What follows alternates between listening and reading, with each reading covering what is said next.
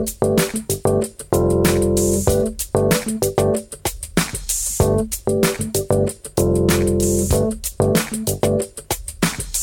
to the Diversity and Inclusion on Air podcast. Podcast is a program of the Association of American Veterinary Medical Colleges Diversity Matters Initiative. The podcast explores various issues related to diversity and inclusion in the veterinary profession and provides the AAVMC an opportunity to offer ongoing diversity programming to our member institutions as well as all veterinary professionals. My name is Dr. Lisa Greenhill, and I am the Senior Director for Institutional Research and Diversity at the AAVMC. So, on this special episode of the podcast, we'll be discussing Black Lives Matter in veterinary medicine.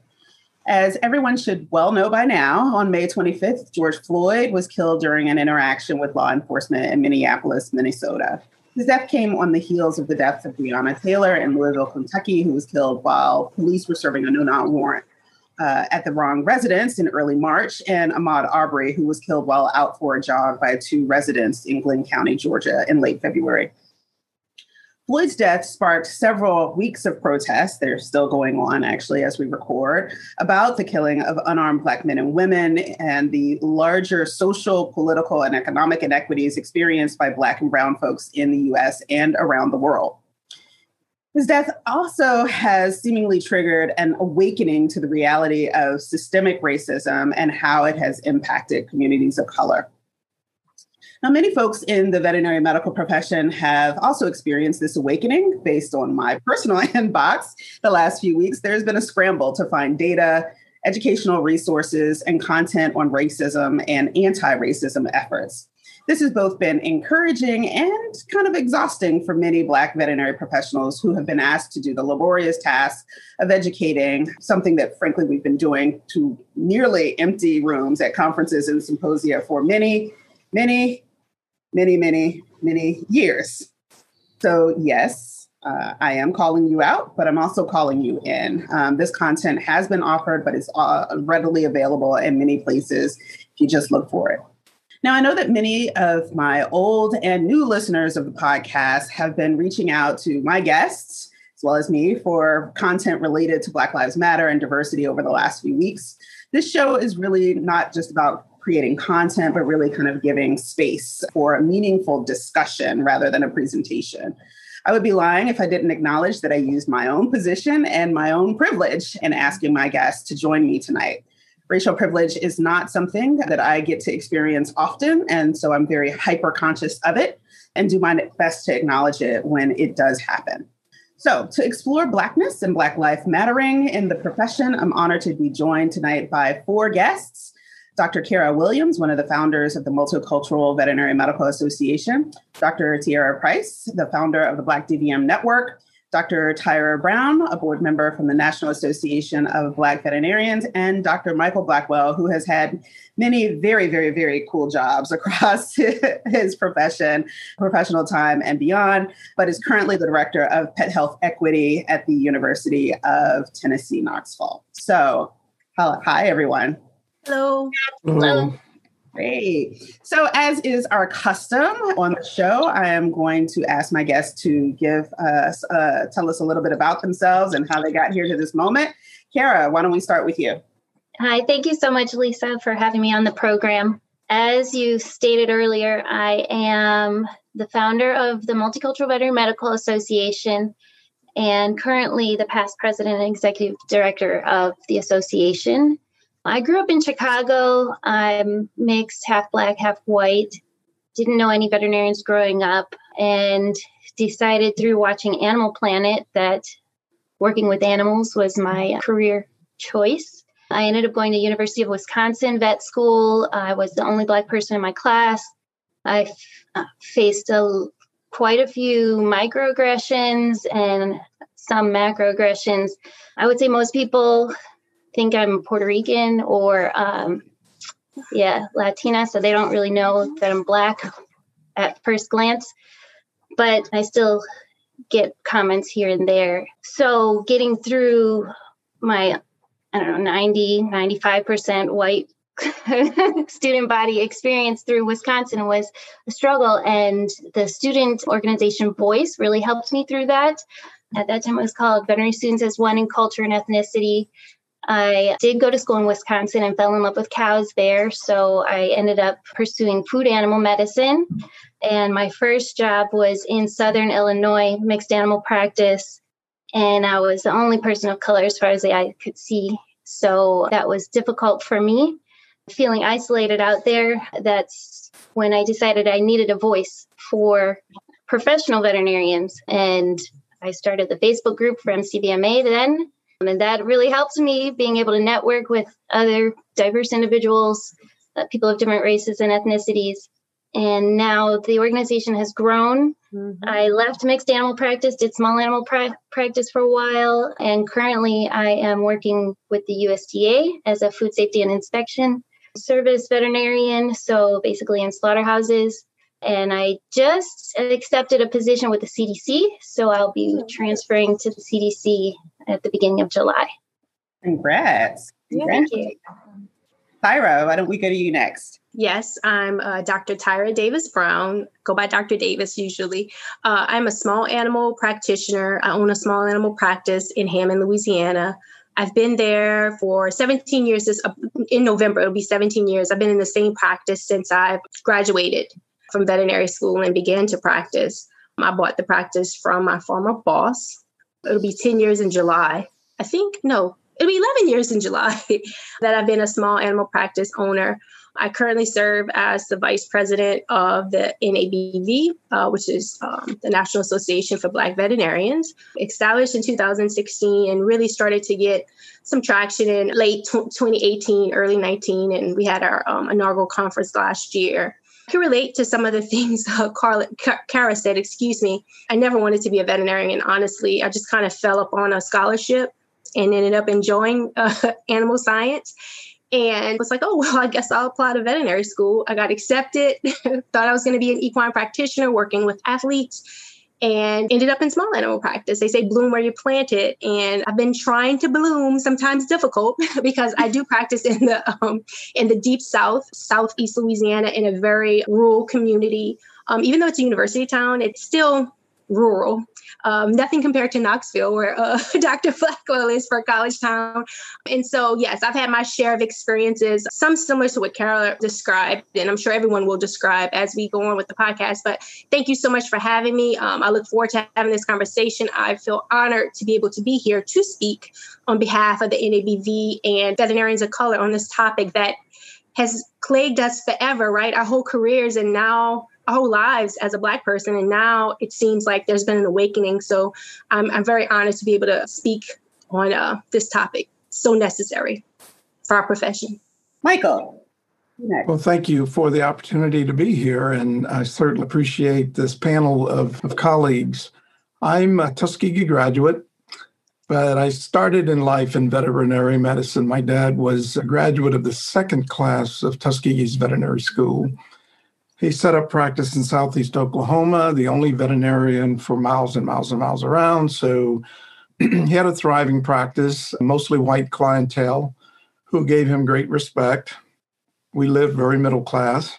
I guess I was a grown child, maybe if I can put it that way, when I started to become aware of, of the racial issues. For example, not being able to go to public restaurants or certain businesses in our hometown. And my dad was on the, um, he was appointed by the governor of the state of Oklahoma to be on the Civil Rights Commission for the state. And that led to me being asked by him to integrate our high school. I was one of four students to do that. The only one from my school, which was the primary black school in that region, the other three were from a little country school. That began my career of it just seemed so many times the first one ha- having to deal with something. I finally appreciated that God just intended that I was going to be the first one through the door. I think uh, that culminated in 2000 when I became the first Black Dean of a veterinary college outside of Tennessee. Mm-hmm. We are such a conservative profession, and I am so hopeful and guardedly optimistic that the current events stimulating the many dialogues that you refer to are are going to lead to some changes, uh, very needed changes. So I appreciate being here. I appreciate being part of this conversation. And um, like yourself, I'm daily, it seems now, in a conversation with somebody white who wants to talk about it. And I welcome that because uh, if there's one thing that's going to help, it's it's dialogue. And so thank you for the opportunity to be here. Thank you. Kiera. Hi, everyone. What an honor it is to be here. Um, I have, of course, encountered all of you guys at some point, and so I'm just so honored to be in this discussion with you all. But I am recently Dr. Tiara Price, and I am the founder of Black DVM Network. Uh, I will be taking a job in Los Angeles as a community medicine veterinarian my experiences in vet school led me to found um, Black DVM Network because I noticed that I was one of very few Black people in my class. And I wasn't sure if that was the same way for other schools, for other students. So I started an Instagram page to send a signal out and see where the other students were, what schools they were at, what they were doing. And that quickly revealed to me a gap in resources for the Black veterinary community. And um, I decided to create a website and start an organization. So that's where Black DVM Network has come from. I have had really good experiences in veterinary medicine, but have noticed the lack of diversity and the constant education that is needed for my fellow colleagues. I think that the current times that we're in is we are we are on a great journey but it is a long journey and it's it's not going to happen overnight. And that's been that's been my my message to anyone that i've talked to is that we we just have so so much further to go. So thank you for having me dr greenhill. Thank you. Thank you all again i know that most of you have not been giving interviews or not really accepting opportunities to, to kind of talk publicly so i'm really glad that you all are allowing me to, to have you on the show. So thank you to each of you. So my first question is really, how's everybody doing? just kind of just a well-being check-in, right? Because I think that these have been, I, I think that that many of us have been in some version of this before. This is not new, but there does at least for me in my own personal experience it feels a little different. So so how's everybody how's everybody doing? Tyra, why don't we go with you down there in louisiana? I'm okay. Initially um i just i think i have a 17 year old son and probably the the end of may and the first part of june he made 17 last week. You know the Ahmaud Arbery once that tape came out it was just like, oh my gosh, you know. And then the Breonna Taylor thing, I think, came out right after that. And then here comes George George Floyd, and I just think about my son who's getting ready to drive, and what if he got pulled over? And he is a big black boy that looks way older than he is, and you know he speaks very low, and you know he you know he's he's not like he's very mannerable, but you know he'll speak low or mumbled and you know and what if they stop him and they think he's not complying because he's not speaking fast enough for them or whatever you know so i didn't sleep for probably two weeks well at all like i had to like i never watch the news anyway because i just don't like my ex-husband will watch the news all the time and it was just it, it became exhausting and so like I took a break from the news. I get alerts because I need to know what's going on. Like if it's a traffic jam or there's something going on, after social media seeing all these things, I was like, maybe I need to watch the news and like just get a broader perspective of what's going on outside of social media newscasters, right? And it was the worst decision I could have ever made.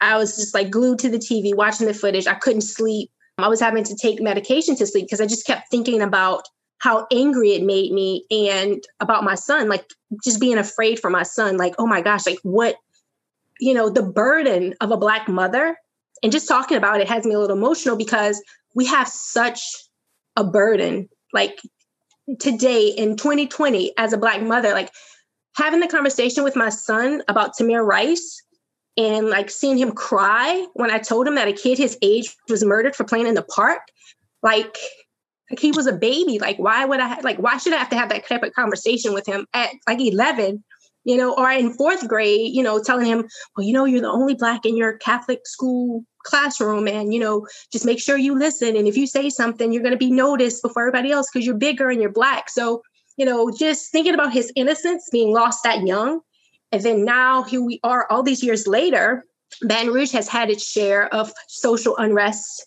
since the summer of 2016 and so it's just like just it's just heavy as a black mother. So yeah, I didn't I didn't sleep well for a while. I'm better, but the initial, whew, it was much. It was much.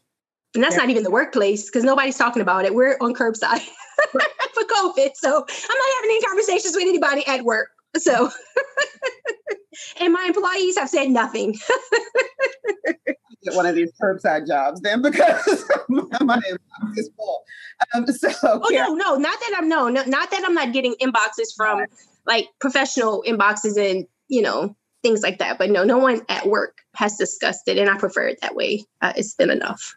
Kara, what about you? How you doing? Uh, I'm doing better now. Similar to Tyra, when I first heard about George Floyd, I like it's kind of like in trauma mode, so I just kind of shut down and I couldn't watch it for a while. Like I a long time ago I stopped watching all the videos cuz it's just too traumatizing to see them, but eventually I did watch the video and it's terrifying. Like I'm terrified for my family, for my dad, my uncles, my husband.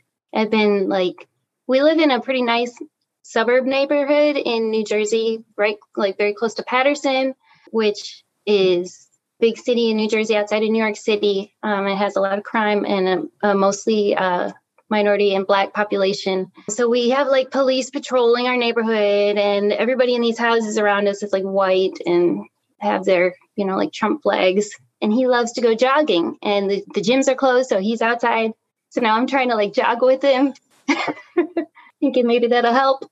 Yeah. So that has been stressful. And then on top of it, I manage the social media for the Multicultural Veterinary Medical Association. So now I'm kind of like forced to be constantly watching the news and the social media posts. And um, we've had like a huge influx of new allies or people who want to be allies um, that like that first week they just sort of took over our whole Facebook page. uh, so just figuring out how to manage all that, like literally my phone was going off like every, I don't know, two minutes. So that was hard. I didn't sleep for a long time. Now I can sleep better. Things have kind of calmed down a little bit. And then I'm I have a multicultural mixed race family. So that has been crazy because some of the white people are like full blown allies some people are beginning their journey and some are staunchly all lives matter and saying it's like racist to say black lives matter. So there's been like family feuds on social media and phone calls and it's just a lot. Um, but yeah thank you for asking. Michael how you doing? I'm maintaining. There's nothing new under the sun. Hmm. some wise man called solomon told us. And that certainly is true here. As most black men have to experience as kids, uh, hearing the conversation about the do's and don'ts and what to do in a given situation, because this country has, uh, especially throughout the South, has has uh, had these kinds of issues going on with with the police departments across the country. When I was a kid, it was reported that probably around 50% of the sheriff's offices or sheriff's deputies in, in, uh, in the South were actually Klansmen. And, and so back in that day, a lot of people didn't get on airplanes and fly. We would drive to wherever if you did travel. And, you know, back in the day, you always packed all the food you needed because there was no stopping at a restaurant to get something to eat you didn't stop to use the restroom. That was some roadside thing that had to happen. And you avoided many small towns because of the likelihood of being just stopped for any reason. Well, I can tell you over my career as a, as a black man driving, and so I'm, I'm hearing all these, these responses. Yes, Tyra, something to be concerned about. yes, Kara, with your husband.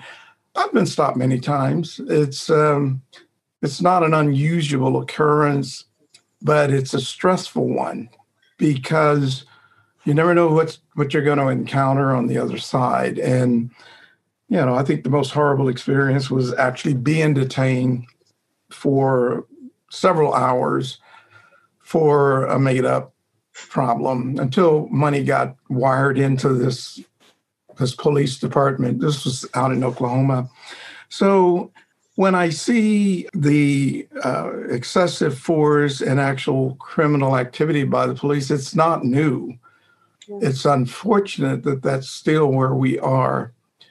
I'm optimistic more than I have been in a few years because there are more white people who are seemingly waking up. When I see the many white faces among the protesters, it tells me that the country has moved to a different place because of mainly the millennial generation, mm-hmm. a new crop of Americans. I am both torn, disappointed, pained, but at the same time can find optimism in where we are at this point. Thanks. Yeah. Yeah. Yeah. So just to echo what almost everyone else has said, the first two weeks were a challenge. Little to no sleep, um, flooded with inboxes and social media was was crazy. But the events, the the trifecta that we saw that brought brought all of the events. These were not my awakening events like they are for most people, right? Um, and so I I had better coping mechanisms this time around. And I did start to feel a little more optimistic, like Dr. Blackwell said, when I saw the movement that was happening because Trayvon Martin, Eric Garner, Michael Brown, those were my men those were the men that I cried about, that I stayed up all night for. I was in college when when the no indictment came on the officer for Michael Brown, and it was Thanksgiving week, and I did not sleep. I was so upset. I had no coping mechanisms. And that's when I dived in. I said, I'm I'm supporting black people all the way. I don't care what it is, I don't care what it takes. And so I felt so much better equipped in the last month to deal with the situations that have that have come about because I started that journey 4 or 5 years ago. What can I do for my people? Where do I stand? Where do I fit in? I have to be bold about it. I have to be loud and proud. One of the hashtags that I use for Black DVM Network all the time is Black Out Loud, and I love it. It's my favorite hashtag. So it's my favorite it's my favorite motto to live by and and i understand that that black men don't don't have that privilege right they can't they can't always be black out loud because that that that doesn't always work but i felt better equipped for these events. And i my heart goes out to the people that it's hitting really hard and that have not slept. And but i knew i can't watch the news and i'm not watching any black men get killed. I'm not watching videos of black men getting killed. That that is that's a boundary for me. And um, I saw, you know, people were sharing there was a CNN documentary that showed all the killings in the last 10 or 15 years. And I said, why are, we, why are we watching this? You guys are desensitizing people to the killing of Black men. Anyone that can sit there and watch that and just over and over and over again, I'm not watching that. And so the the biggest thing that I've learned from the last few weeks is that I have my lane and I'm staying in it right? Black DVM Network, we're here for Black veterinary professionals. We we educate, we we know what's going on. We, you know, try to keep ourselves educated. We're not here to educate anybody else. We're not participating in protests. Some people are. I'm not. But we're staying in our lane. And so I think that navigating you know the last few weeks and just just having those mechanisms to cope and knowing that the work we we laid the the groundwork you know a couple years ago and and, and we're still doing a good work um, that has really helped me get through because if i sit down and i think about it for too long and then i remember i remember my men my michael brown eric garner trayvon martin and then and and then it, it it'll start to get to me so i'm definitely i'm definitely thankful for the place that i'm currently in where my journey intersects with this time and that I'm in a better place to hopefully be able to have more productive discussions. Thank you. Well, I will share for me. This has been uh, been around a few years. I will say that I've seen things, been through things. The last few weeks for me have been probably the most challenging of my career. And that is just because of while there has certainly been an overwhelming sense of grief and worry, I am I'm also a mom. My daughter will be 19 in a week and a half. And when she leaves the house, I hope she comes home.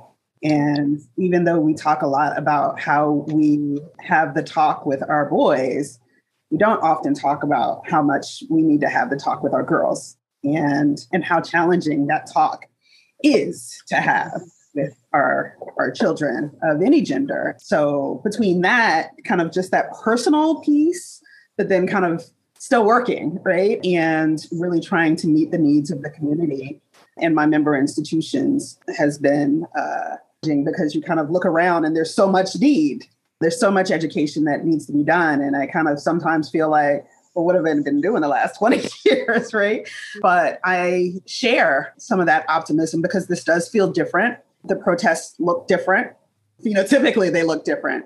The protests are global, which is exciting and encouraging, but also saddening because this is not a phenomenon that's unique to the US. Mm-hmm. And many of these folks are protesting because they see these things happening in their countries as well. Certainly, they're doing it in support of Black Americans, but these things are. We live in a we live in a world now that is very globalized and and everything that everything is just a flight away. So it's been both encouraging but also kind of saddening to hear these experiences are shared across borders so that's been challenging to deal with as well. But I am optimistic. There does seem to be a, a, thirst, specifically within the profession. That's a good thing. There's lots of, there's, you know, folks need to understand too that there's lots of resources out there. I have been very, very public in reminding people that Google is free. like,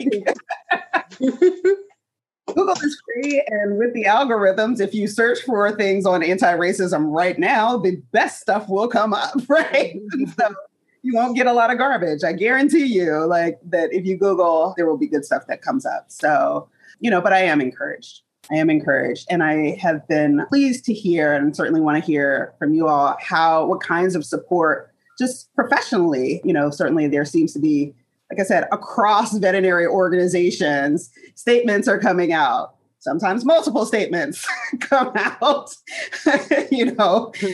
One statement and one evening and then they kind of you know go back to the drawing board and maybe kind of revise some statements and come out with the new ones. And and there's a lot of learning happening right? And and what kinds of support have you seen just kind of across you know veterinary medicine? Tiara, why don't we start with you since uh, you had to wait last last time.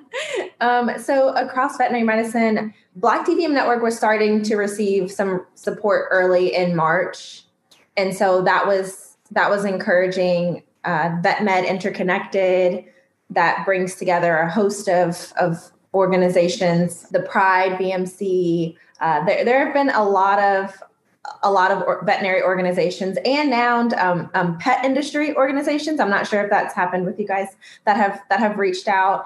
And I, I love to see that support. I'm glad to know that people in veterinary medicine are talking about it for me, veterinary medicine has always been about 30 to 40 years behind the times for anything, absolutely anything. So I was. Uh, medicine is good. yes, medicine, medicine for sure. We're up there.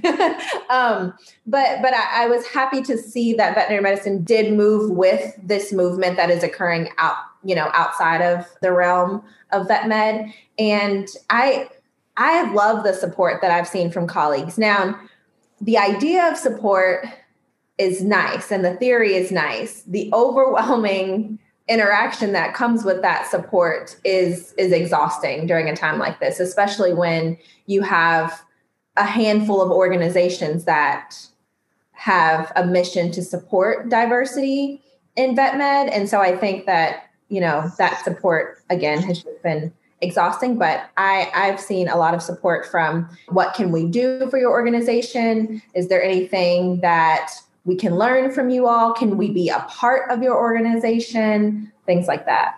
Anybody else want to chime in on what kind of things you're seeing in terms of support for Black veterinarians and kind of that, again, that Black Lives Matter in vet med? I've just tried to, and I know this is probably like sad, but like I mentioned earlier, like I tell people all the time, like I'm a veterinarian. That's that's what I do, but it's not who I am. And so even though I'm connected, I'm really disconnected. And I think that's how I've coped with being black in veterinary medicine for so long. Just like, okay, this is my job, this is what I do, this isn't who I am, this is what I do. Just personally, like I told, I mentioned, like I don't have a lot of friends who are veterinarian other than my classmates. We talk all the time. You know, it's like we have our own chats and stuff like that. We did a couple check-ins, but we talk all the time. And so it's not like I've seen all this stuff online because to be honest, most of my non-black veterinary friends are my classmates or people that went to school with me. So they understand if they went to Tuskegee, they that's the, the you know, just the it just as diverse as you're gonna get, right? And so, you know, I've had classmates, I posted something that but you know their position already because they don't just post now. Like my classmates who went there, they've always posted things that were diversity driven and things like that. So now it's not any different. Like I had a classmate was like, you know, Tyra, like this is horrible that just keep it's keep going on. We need to do more, you know, like we need to do more. And just saying that is enough. But she's this one particular classmate has always been that person. And a few others have always been that person. So my class, like I said, my classmates, for the most part, we're very close. So, you know, my experience is different, I'm sure, than Kara and Tiara's. So that type of support, I haven't really seen much. My my even my former boss's family, like she reposted a post I made about my son on Facebook, but that wasn't something that I would have expected from them, right? His son's business posted about Black Lives Matter. They own a business in New Orleans about, you know, they're not going to tolerate, but that's the family. They they hired me when other people would not. You know, so that it's different. So, you know, it's it's no different from my veterinary close knit community as far as support goes. Now, in the NABV um, inbox, um, I had a lady. We've gotten donations and um, we've gotten people wanting to reach out. They want us to take over their Facebook page and participate in all these things. And that's all well and good and it's great. But um, like Tiara said, like, yeah, the the like the sheet's been removed and people can see this now but okay now it's a buzz it's the hot thing right diversity's been the hot thing for the last few years but what have we done for diversity in all these years? Now it's like, you know, oh my gosh, maybe we're not doing enough. And so one lady's like, what can I do? I said, well, you emailed us. So that's the first step. you know, like you've acknowledged it. So, you know, that's the first step. So, yeah, we've got emails about support and donations and things like that. That's about it. Like I said, I've kind of mm-hmm. separated myself. Like, I don't follow a lot of groups and things like that. Um, I keep my social media is kind of for me as much as I can. yeah.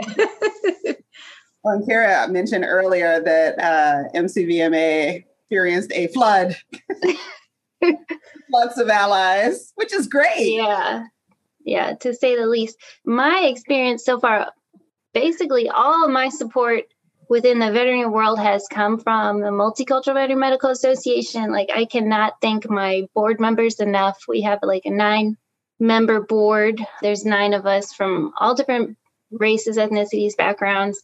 They have stepped up and done so much. And we put on this safe space dialogue Zoom phone calls for people of color in our association the first week of June. I didn't even realize how much I needed it. mm-hmm. like being on this Zoom call with other people, um, vet techs and veterinarians we're all like isolated, you know, we're most of us are working in a practice where everyone else is white. Most of the practices uh, aren't saying anything at all, or if they say something, it's like the worst thing you could possibly say. Being able to talk with each other and validate that, that's been crucial. And then the influx of there are a lot of people joining in our profession, like you said, who have been reaching out to MCVMA or wanting to join, asking us what they can do, um, asking us if we can review their statements. Wow. uh, you know, and uh, people wanting to be corporations wanting to be sponsors and things like that. Associations wanting us to give them diversity training. So it is actually part of our mission to increase cultural competency within the profession. But what we've decided as a board, at least for the time being, is to really triage and focus on the part of our mission that is creating a network for support for the BIPOC community within the veterinary profession. And so that's why we we started with those safe space dialogues. Mm. We've provided some resources for people to educate themselves, but we're not really developing those resources right now and we haven't really taken too many phone calls and and yeah so i think we're kind of waiting for the fad wave to go down and then see who's actually sticking through it to continue helping people be allies because that's what we need in this profession yeah. we need things to change so. Michael, you want to weigh in well first of all i appreciate the comments i've been hearing and for you millennials you guys have a leadership role here your generation is different, the smartest generation of Americans ever, because internet and so, like you said, Google is free. But uh, you guys have all kinds of reasons why you you have better access to information. You were shaped by social media, which included race mixing and all the rest. It just was not a thing, and so your reality, as I understand it, is so different from every previous generation. So while us older folks have our stories and we learn some things along the way, and we definitely have some things to offer, we need you, we need to take, let you take the lead and be there to support what you're trying to do. Um, I believe this is my personal sentiment, and I've held it dearly my way of coping with something like this is to be doing something. I'm not one to hit the streets protesting. Uh, although one in my younger years, I, I had a little taste of that. I can never forget when a bunch of us were going to go downtown Tuskegee and tear down the rebel statue, and, and we tried, but that thing was that thing was bolted down. Yeah, in the square in downtown yeah. yeah, yeah, we were going to take it down, but that didn't work. The oh. millennials have figured out how to do it. They do it today. yeah, the millennials know how to do that. You know, I it reminds me of a, a welcomed conversation that I had last week. And it's from an organization that supports our work and their leadership team. And I know that them well enough that to believe that they are sincerely taking this moment as that wake up call for those involved in animal welfare work. This is not a veterinary organization, but animal welfare organization. Mm-hmm. And what was such an interesting discussion was I say, Michael, we, we're coming to you with, with the why question. Now, some people may get, get upset by that. Like, what do you mean? Why? Well, look at no, no, no, no, no. This is when we don't shut down communication. Mm-hmm. This is when we, at least I don't. I, I want to embrace that moment, and mm-hmm. and we had a great conversation about it. Now, frankly, it did center on. I came at it from the perspective of my work, which is a social justice work, mm-hmm. and that is improving access to veterinary care for underserved families, mm-hmm. many of whom are minority families because it's a socioeconomic issue. Tyra, we didn't ever forget about you in Baton Rouge, but other priorities have definitely oh, shaped. I know it. I um, know. we, we, we, we, we, we, we have not forgotten you. What I believe, where I was going with all that is this. When there are these kinds of issues and odds against us, I believe it's innately important to be doing something from your own sphere, from your own perspective. And like I say, maybe you don't hit the street protesting, but from that sphere of influence, you can do something. Mm-hmm. And because the alternative is basically powerlessness, you know, you're not doing anything and it's all bad stuff. So I won't go into more detail about any of it, but just say that it's not um, healthy to be on the fence or to sit back and think of it as someone else's responsibility. It's also important to recognize when new leadership shows up and that it's on time and how important it is now to work with that new leadership that's capable of doing some things in this moment, shaped by this moment, mm-hmm. as opposed to how I was shaped. So, guys, I'm proud of you for what you're doing and these organizations that you have started or are part of, are leaders leaders in, and that's what we need. And we've never had it.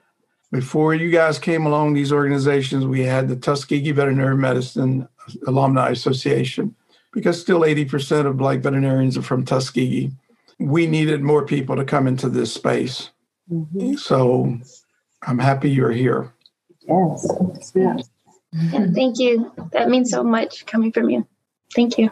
So, what kinds of, of things, you, what kinds of programs do you want to see from other organizations? Or maybe the better question is, you know, really what does allyship in veterinary medicine look like? What what want it to look like in this moment? I think personally, and I'll be brief, I think in this moment, allyship should be focused on a recognizing there is a problem, especially in our profession, being the whitest profession, right? The companies, institutions, the organization that you work for, understanding how important it is that if we're going to change anything, we have to change, we have to change the profession. The profession has to be more reflective of what you're trying to accomplish. So allyship in that regard is setting up programs and um, tools so that the profession can be more diverse, more a more holistic approach to admissions, cultural sensitivity training in a part of the curriculum, professionalism curriculum, um, communications curriculum is so important. Um, I just graduated from LSU. I got um, a graduate certificate in um, healthcare professions education. And I did my capstone about communication, about the importance of effective communication and a communication skills education and veterinary programs. And so allies putting money in into the schools, giving them the tools to be able to provide this kind of training. Communication is key. That's the one thing, you know, being able to communicate and being aware of the differences and being culturally sensitive and aware and competent is so important. So I think allyship would start with that, working to make a the profession more diverse and not just saying it, like really making steps to do that. And starting with the education, you have to change the mindset of the veterinarians as you're molding them so that they are more culturally aware. I mean, a lot of veterinary students, I'm sure some of them maybe never saw a black person in real life. Let's just be honest, you know, like that's a reality. Allyship, in my opinion, would be putting money towards true training and, and starting with the veterinary schools and admissions programs and scholarships to make that possible. Since we want to be so diverse, let's put our money there and really take real action. I mean, mm-hmm. action that you can chart and see, and from the beginning to the end, see that yes, this is the plan, this is what we're doing, this is where our money's going, and this is the outcome that we expect in a more diverse situation. So that's what I think, but that's just my two cents. More than two cents. More than two cents other other suggestions. What does allyship look like for you, Kara? Oh man, Lisa, I created a strong list for you. Oh, actually, the, uh, the, I got I got my homework here. So, Cultural Veterinary Medical Association, we have been discussing what our demands are for the profession, as well as we recognize the power that the American Veterinary Medical Association has as well in our profession. They lobby Congress. They determine whether we can get a license or not. They control whether the schools are accredited. So we want to try to work with the AVMA to kind of try to influence it to to change. So some of these these things we are working on ourselves, and some of these things are things that we want the whole profession to do. So first of all, we want a recognition from like every single clinic, every single veterinary related industry, corporation, business. Just make a statement and recognize that there is a problem. Try to like make an honest, have a start an honest conversation about it and commit to addressing the problem in the industry.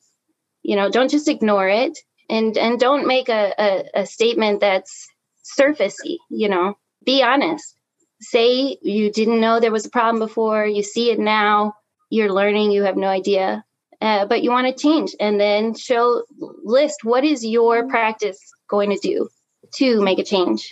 We want there to be research in our profession, statistics about racial and ethnic diversity uh, in veterinary medicine. How many Black people, how many Hispanic people, how many Latinx, uh, Asian, how many people are in each subset of our profession divided by race and ethnicity. I saw a lecture not too long ago of those stats divided by gender, but we didn't have any stats about race and ethnicity. How many are large animal? How many are specialists? How many are in industry or government? You know, we need those statistics. And our association is working on trying to develop some research projects like that. So hopefully we can get some stats out there. Research in differences in salary and hours worked based on race and ethnicity. Stats on the mental health status, suicide rates based on race and ethnicity within the veterinary profession. We also think that there should be a system set up. We need a system set up for reporting and tracking incidents of discrimination in the profession for veterinarians, for staff, and for clients. There's nowhere currently to report that. It's not being tracked. So that needs to be set up. Like Tyra said, requiring anti racism training at the AVMA, in vet school, in workplaces. A lot of vet clinics get AHA certification or various certifications. So, you know, they should be required to have anti racism training if they want to get certified. That's what I think. And then increasing representation within the AVMA, recruit specifically to veterinarians of color because we have been pushed out by the culture of the mm-hmm. association. There are so many Black veterinarians that aren't even a part of the AVMA at all because of the hostility that we faced within the association. They, there is a new president elect coming up who is Puerto Rican first time ever. So I'm hoping this is our moment. This is an opportunity to change the culture from the top and from the bottom and all the way through. Those are some of the things that I want to see from the profession. Can I ask a question? Um, yeah. I'm sorry. Kara, when did you graduate? 2013. Okay. Tiara, when did you graduate? 2020. Okay. So we all are kind of like a little bit spaced in our, I guess, graduation dates and the climate of the country and experience. So I just wanted to know that just for my reference for future um, responses, just so I could have a gauge. I figured you guys were behind me, but I didn't know how. Like I knew Tiara, I was just do that just because Tiara, but um, I knew Tiara just graduated. but Kara, yeah. I was trying to see where you were. So yeah, you're about you're ten years after me, a whole decade. Okay, much different. So mm-hmm. okay, you didn't you didn't ask Michael if he graduated. Uh, it, it, doesn't matter. We know that. see, it's, it's see okay. I'm going to have to visit. I'm going to have to visit Dr. Davis. Uh, we're no, going to have to have no, a heart to heart. no, I'm just teasing. No, I, I, well, I know that Dr. Blackwell graduated in a different generation. I was just trying to see like really where Kara fit in and just almost as a pleasantry asked Tiara. yeah, I'm from a different era. May I just comment on on allyship? I want to start where I left off. Now, the reason I am encouraged by the millennials is because many are discovering that what we are handing to you out of the 20th century doesn't work for you. It's ill shaped, ill prepared for the 21st century. We talk about climate, we can talk about a lot of things. We have handed you institutions as well that are malpositioned. I think that most of those institutions are going to adjust and figure out how to be in the 21st century, and you'll have a lot to do with that. But there are also some institutions that will be abandoned because of many reasons. I'm not encouraging abandonment of the AVMA, but I do believe the AVMA is on the same path as the AMA, where most most physicians are not members of the AMA, but it isn't an association that's produced a few black presidents. I was in a conversation with, I've used this a couple of times. You know, we look at the United States and we look at all these issues, and it's, this country is really messed up. And yet, this country produced a black president for two terms. So when I look at your organization and you've never had a more a minority leader, now we do have the, the first in AVMA, but certainly not Bly. What does that say about how messed up you might be? It really causes people to pause and, and process that. So, allyship for me is going to be this. The reason why we have so few Black veterinarians, veterinarians that are people of color, is directly tied to systemic realities, tightly wound around socioeconomic realities, mm-hmm. educational opportunities. And, and as the cost of education has, has skyrocketed, it has just exacerbated mm-hmm. that problem so that now you've got a lot of privileged white women who go to veterinary college. Mm-hmm. And quite frankly, there is no plan that I'm aware of in the pipeline that's going to fix that. So that's a structural and a systemic problem whose roots are way before veterinary medicine. Now, I said at the beginning of this conversation that we're a conservative profession. Well, let me explain uh, expand on that just a little bit. Veterinarians are not known to get involved with social issues. The story is like this. Well, I don't want to upset any of my clients and you know hurt hurt my business. It's a legitimate concern. You know, you can't go around protesting and no. then expect, expect all your clients are going to be no, happy about it. Yeah, yeah, yeah, yeah. So we we have found ourselves like the dog on the haystack. Oh, you never heard about the dog on the haystack? So you shouldn't let old people come to these meetings. we're learning. We're learning right now. We're learning. Uh, so the dog is lying on the lounging out on the haystack, and the cows are afraid to come over and eat the hay. So the dog can't eat the hay and won't let the cows eat the hay. Huh. I guess there are these things that are in place that may not have been intended to have the consequences that they're having. But when we do those measures, Dr. Williams, yes, the, what you don't see, you don't may not know. Mm-hmm. And and as you can see things, the more informed you are and, and the better decisions you can make. Mm-hmm. So allyship fixing this racial representation, diversity in veterinary medicine has to start before. We've always known that. We used to talk about, well, you got to go to the elementary schools and you got to do these various things to expose young people. Well, that's important. But when you've not addressed the socioeconomic disparities and equities, you still have this structural fundamental problem. So the United States was founded by the one percenters the Constitution was written for the one percenters who were all white men, landowners. Mm-hmm. And what we are is a nation that's still trying to evolve from that very restricted mm-hmm. definition of who's empowered to have something in America. Mm-hmm. We're getting there. I just want, again, to say to you guys, as millennials, as young veterinarians, and Tyra, I'm going to throw you in there now because you're very young relative to some of us. You guys don't have to accept that what was handed to you is, in fact, what you ought to live with mm-hmm. as an institution or as a system. Some of it's got to be dismantled, dismantled in part in order to build a more workable, more effective uh, system. As far as the AVMA is concerned, I think it will slowly evolve to a better place. It's been a good old boy system. The way you become president of AVMA is a good old boy process. And so yeah, you get you get what you see. But with more women now being in veterinary medicine and and certainly more minorities, but then of the, the white women, many are millennials and a little bit more socially conscious, let's say, than than previous. Uh, th- there's reason for optimism there.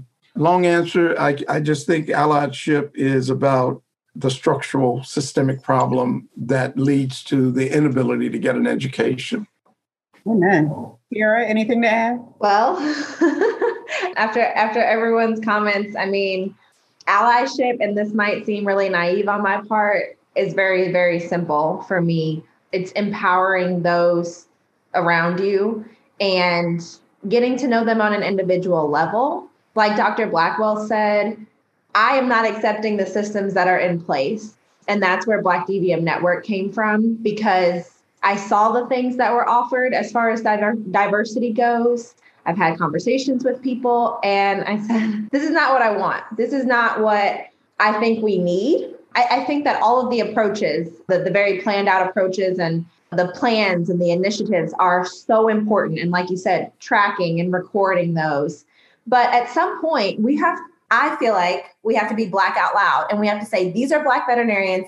This is what they're doing. And we have to really make that transition seamless. And allyship comes from people saying oh yeah i'm i'm friends with this person and i'm doing this with this person and i've gotten to know this person on an individual level. I've talked with them and i'm going to now i as an ally feel empowered to go and tell my friends who may not actually ever make contact with someone because 2% that's you know it's kind of like a unicorn. You should maybe you know be close to winning the lottery if you get to meet a black veterinarian then then they can go out and, and spread that. And, and then it just becomes it becomes kind of a, a normal f- for you to accept the differences the cultural differences and ethnicity. So allyship for me is is us being proud of of who we are. And, and I, I I definitely understand and I see the discrimination that happens and the struggles that people have in in vet school and so I think that we have a long long way to go and I'm excited to see Dr. Williams, the initiatives and the demands that you have. I I love those. I was like, yeah. those are. I was like, yeah.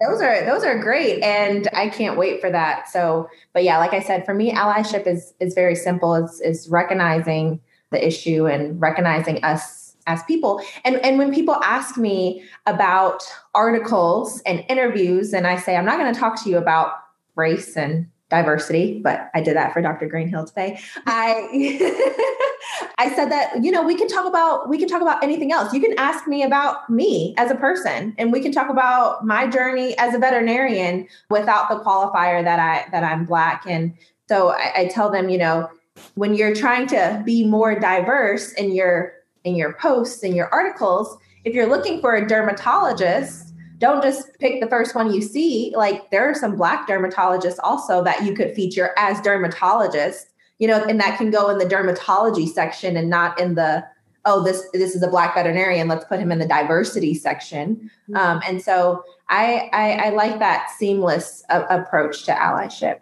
so i'm going to take the host's prerogative especially in my work at aavmc i believe that allyship is time talent and gifts and so folks got to do the work. And part of that work is edu- self education.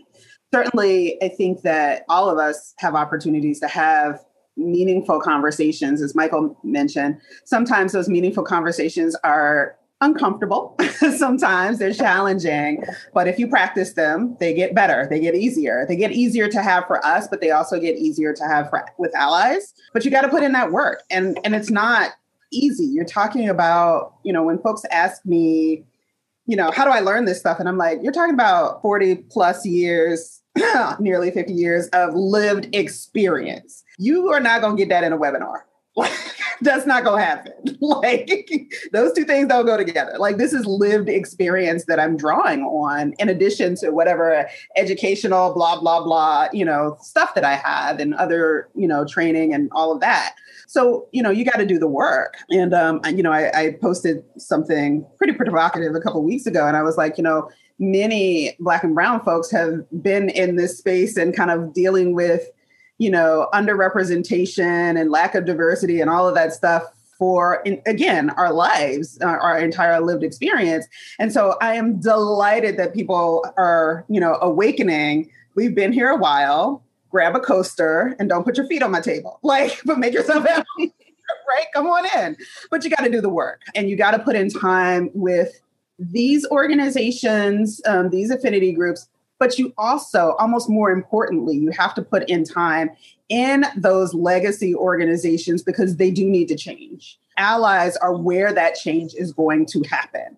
Change is not going to happen because of the 2%. That's not how change works change happens because of the majority demands and so so put in that time your talents there are folks that really have amazing talents at teaching and communicating and all of these things once you get that education like use it and really use those talents bring in those other experiences and those other resources and really get in there and get dirty i mean this is i tell people i'm like diversity work is not kittens and puppies. Like, I mean, and I tell you know, I, I hear veterinarians all the time saying, yeah, okay, even small animal practice, it's not kittens and puppies. Like diversity work is not, it's not cute. Like I put up pride flags, flags and, and you know, and the fist and the whole bit. It is not.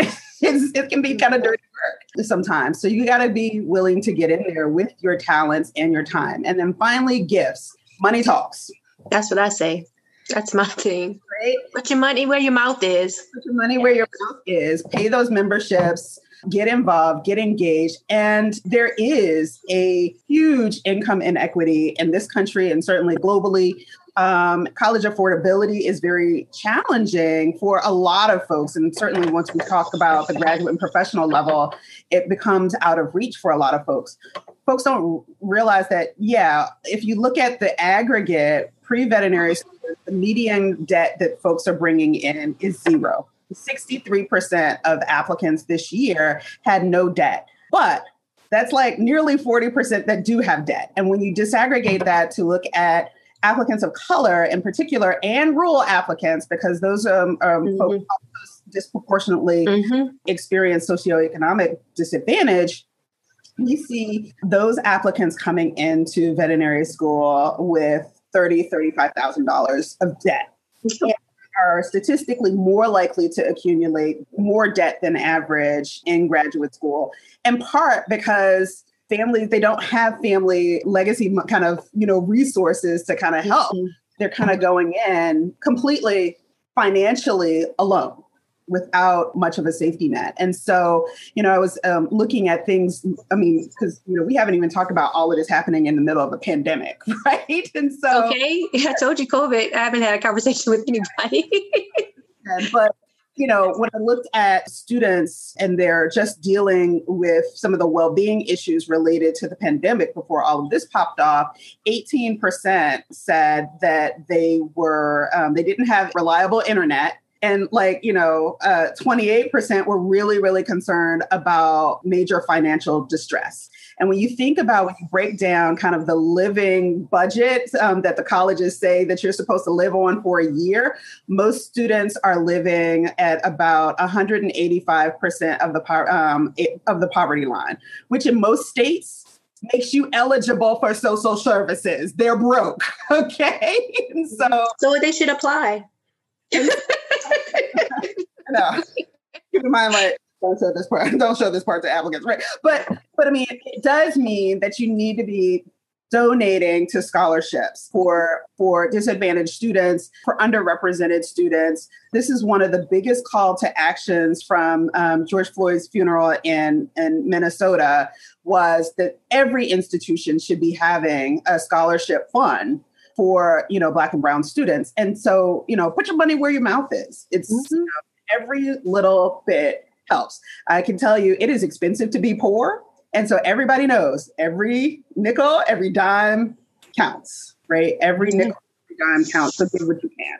So time talent and gifts is really what i expect from allies but you got to do the work. And again there's no I want you to take all of the webinars. And by the way, AVMA has made all of their DNI webinars free and available, whether you're an AVMA oh, okay. or not. So, you know, go out there and, and do the thing. Just know that those dozen or so webinars are this much. You still got a lot of other stuff to do. So do it, but do it. Books are on audio. Google is free. Get it done. So, so with that, any parting words from my guests this evening? I just hope that this awakening and this, you know, just this drive to to make a difference really continues on and it's just not a fad like so many other things right um, in veterinary medicine, you know, you get the new heartworm drug. Oh, it's so great. Yay. You know, and then here we go, like two years later, three years later. Oh, no, we have it better. We remixed it. You know, don't do that anymore. And so I'm hoping that this these situations and where the where the where the country is right now and this wanting to change and all these things hopefully we can use it as black and brown people to our advantage to move forward but i hope that these people who want to be allies and you know those who are saying that black lives matter and black dvms matter and DVMs of color matter and transgender, gay, queer lives matter. Hopefully, these people really mean that. And in six months, you know we're still getting money in to our scholarships are being created and and programs are being created that can really make sure that the work is done something that can be assessed and monitored so that we could see a change in our profession that that's my hope. I hope that, and I'm a pretty optimistic person. So even when in the back of my mind is like, well, you know what, Tara, this might not be so, but you know what, yeah, let's just, you know, say that, yeah, you know, try to give people the benefit of the doubt.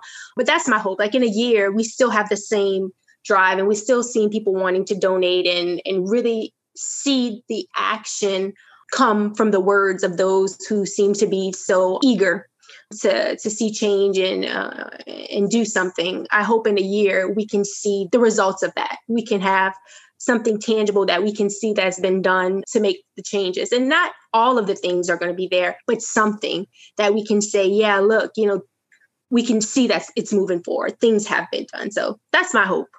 So I'm going to remain hopeful.